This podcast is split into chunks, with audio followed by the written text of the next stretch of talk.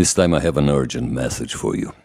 And this uh, message should be passed on as much as you can to as many people as you can. Because there's something under the covers, there's something under the lines that's not being uh, paid attention by the authorities. When you talk about uh, a pandemic, an epidemic, when you talk about the coronavirus, uh, there is a group of people that uh, we are talking about millions of uh, US citizens and uh, people from all over the world that they are very, very, very high risk patients that uh, probably in any kind of viral infections they can be um, in a very uh, bad way damaged by that. Those are the opiate dependent patients. Opiate dependency causes a direct negative impact on the immune system which will place opiate dependent patients on a very high life threatening risk of developing serious complications once they become infected by the virus disease. Now, along with that, opioids are a central nervous system depressant, reduces activities of the brain and the spinal cord, which is very important. Now, opiate suppresses as well respiration and breathing, not just respiration breathing, but the quality of breathing as well, which can uh, cause serious complications once you have uh, uh, secretions, once you have uh, viral infections, once you have even a small pneumonia that can develop to, to tragic consequences. Now, people that expose themselves to opiates every day, like opiate dependent patients, opiates have a, a, very negative impact on the white cells in our blood. The white cells are the one that are recruited, you know, when we have an infection, a viral infection. So on that level as well, you guys are handicapped on that. So puts you even in more risk to have a, an infection or a viral infection that will develop much faster uh, with uh, with much uh, serious and critical results on the top of all that, opioid dependent patients, they are on a very high risk of developing obstructive sleeping apnea as well, which can complicate uh, the cases of, of people who are ill when they have a viral infections. They have no energy, uh, they sleep, and uh, they can die during their sleep.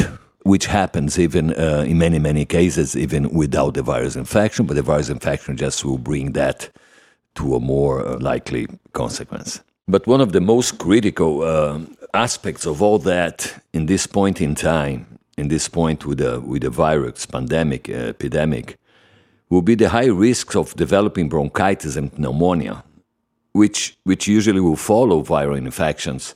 In some cases, you know, people are very concerned about the elderly, and, and rightfully so.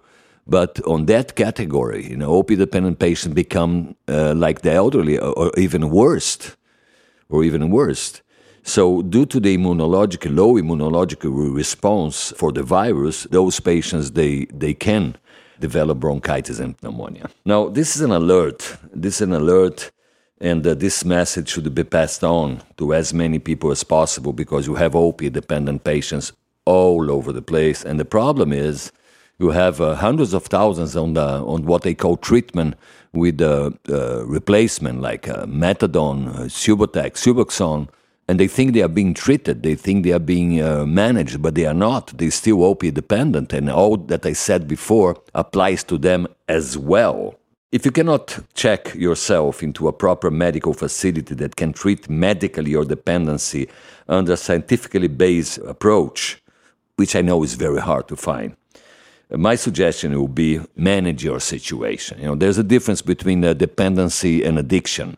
Now, due to this crisis, is the time, which is always a good time to do that, but uh, I encourage you to do that immediately after you listen to what I'm telling you right now. There's a difference between a dependence and addiction.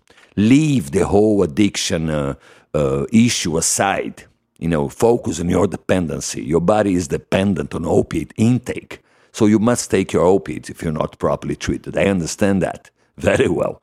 But um, use what you must. Use what you need to keep your body as balanced as possible. Don't overuse, don't abuse. You know, abusing opiates right now is not that eventually can lead you to an accident and OD.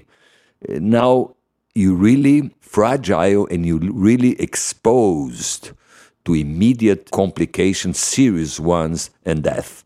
And I hope that some of the authorities will listen to what I'm telling you because we're talking about, you know, a huge amount of people under that uh, situation. If if they try to to give a priority to the to on the opioid crisis, on the opioid epidemic, right now, the opioid dependent patients, they should become a, a high priority in order to try to control this virus crisis. So keep your dependency managed and, and isolate yourself from others. That's what you need to do. Don't expect your leadership to tell you. You know, to protect yourself and to protect others, isolate yourself. Use what you must. Try to have good nutrition. Try to take vitamin C. Try to take supplements of vitamin D. This will help you as well. Try to take supplements of vitamin B and just take good care of yourself. Now, you know, all the theories about uh, addiction and addiction personalities and behavior, let's put it all aside right now. I have a lot to say on that, but that's not the moment. The moment is to save lives.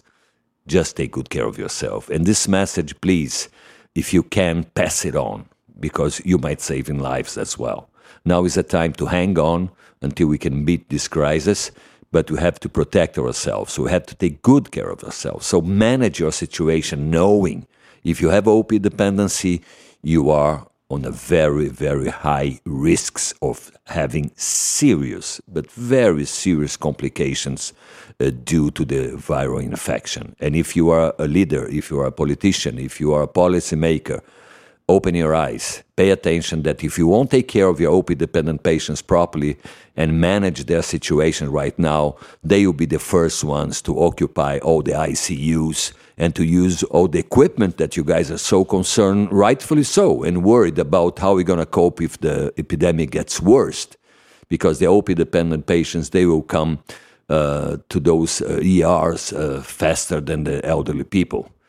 And because they are young, you know, they won't die that fast, but they will be in critical situations. So I believe that most of the resources looking two months, three months down the line, or a lot of your resources, you're going to be using opioid dependent patients because nobody was aware of that. Because people have tend to believe that if you are on methadone, if you're on Subutex or Suboxone, you've been taking care, you are under treatment. No, you're not. You still have a deadly disease that can um, you know bring you to terrible medical conditions if you are inflicted with a, with a virus infection. And uh, bring this message on, bring this message on.